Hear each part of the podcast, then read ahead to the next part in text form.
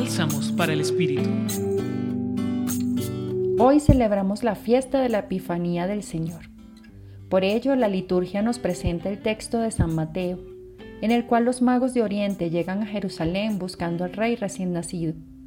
Allí se encuentran con el engaño de Herodes, cuyas intenciones son deshacerse de ese Mesías esperado como pastor y rey de Israel. Estos hombres, al discernir las señales de vida y de muerte, eligen confiar en la estrella que siempre los guió en el camino y siguen así la señal del amor. Seguirla los lleva a la vida, a la contemplación de la ternura y la bondad de un recién nacido que trae consigo la paz, la justicia y la libertad. Seguir la señal del amor nos conduce a todos a esa vida llena de posibilidades y puertas abiertas nos invita a contemplar a Jesús para conocerlo internamente y más amarlo y seguirlo.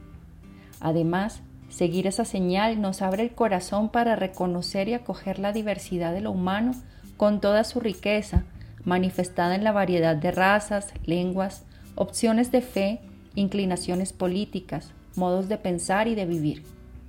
Así acoge este niño Dios envuelto en pañales a estos tres hombres que aun viniendo de distintos pueblos y con diferentes creencias, eligieron seguir la estrella que llenó de sentido sus horizontes, les permitió ponerse en camino y hacer ofrenda de lo mejor de cada uno.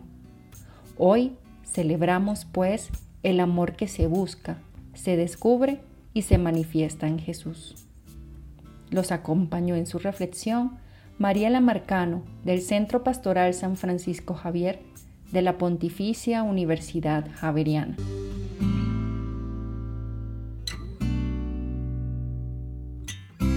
Escucha los bálsamos cada día entrando a la página web del Centro Pastoral y a javerianestereo.com.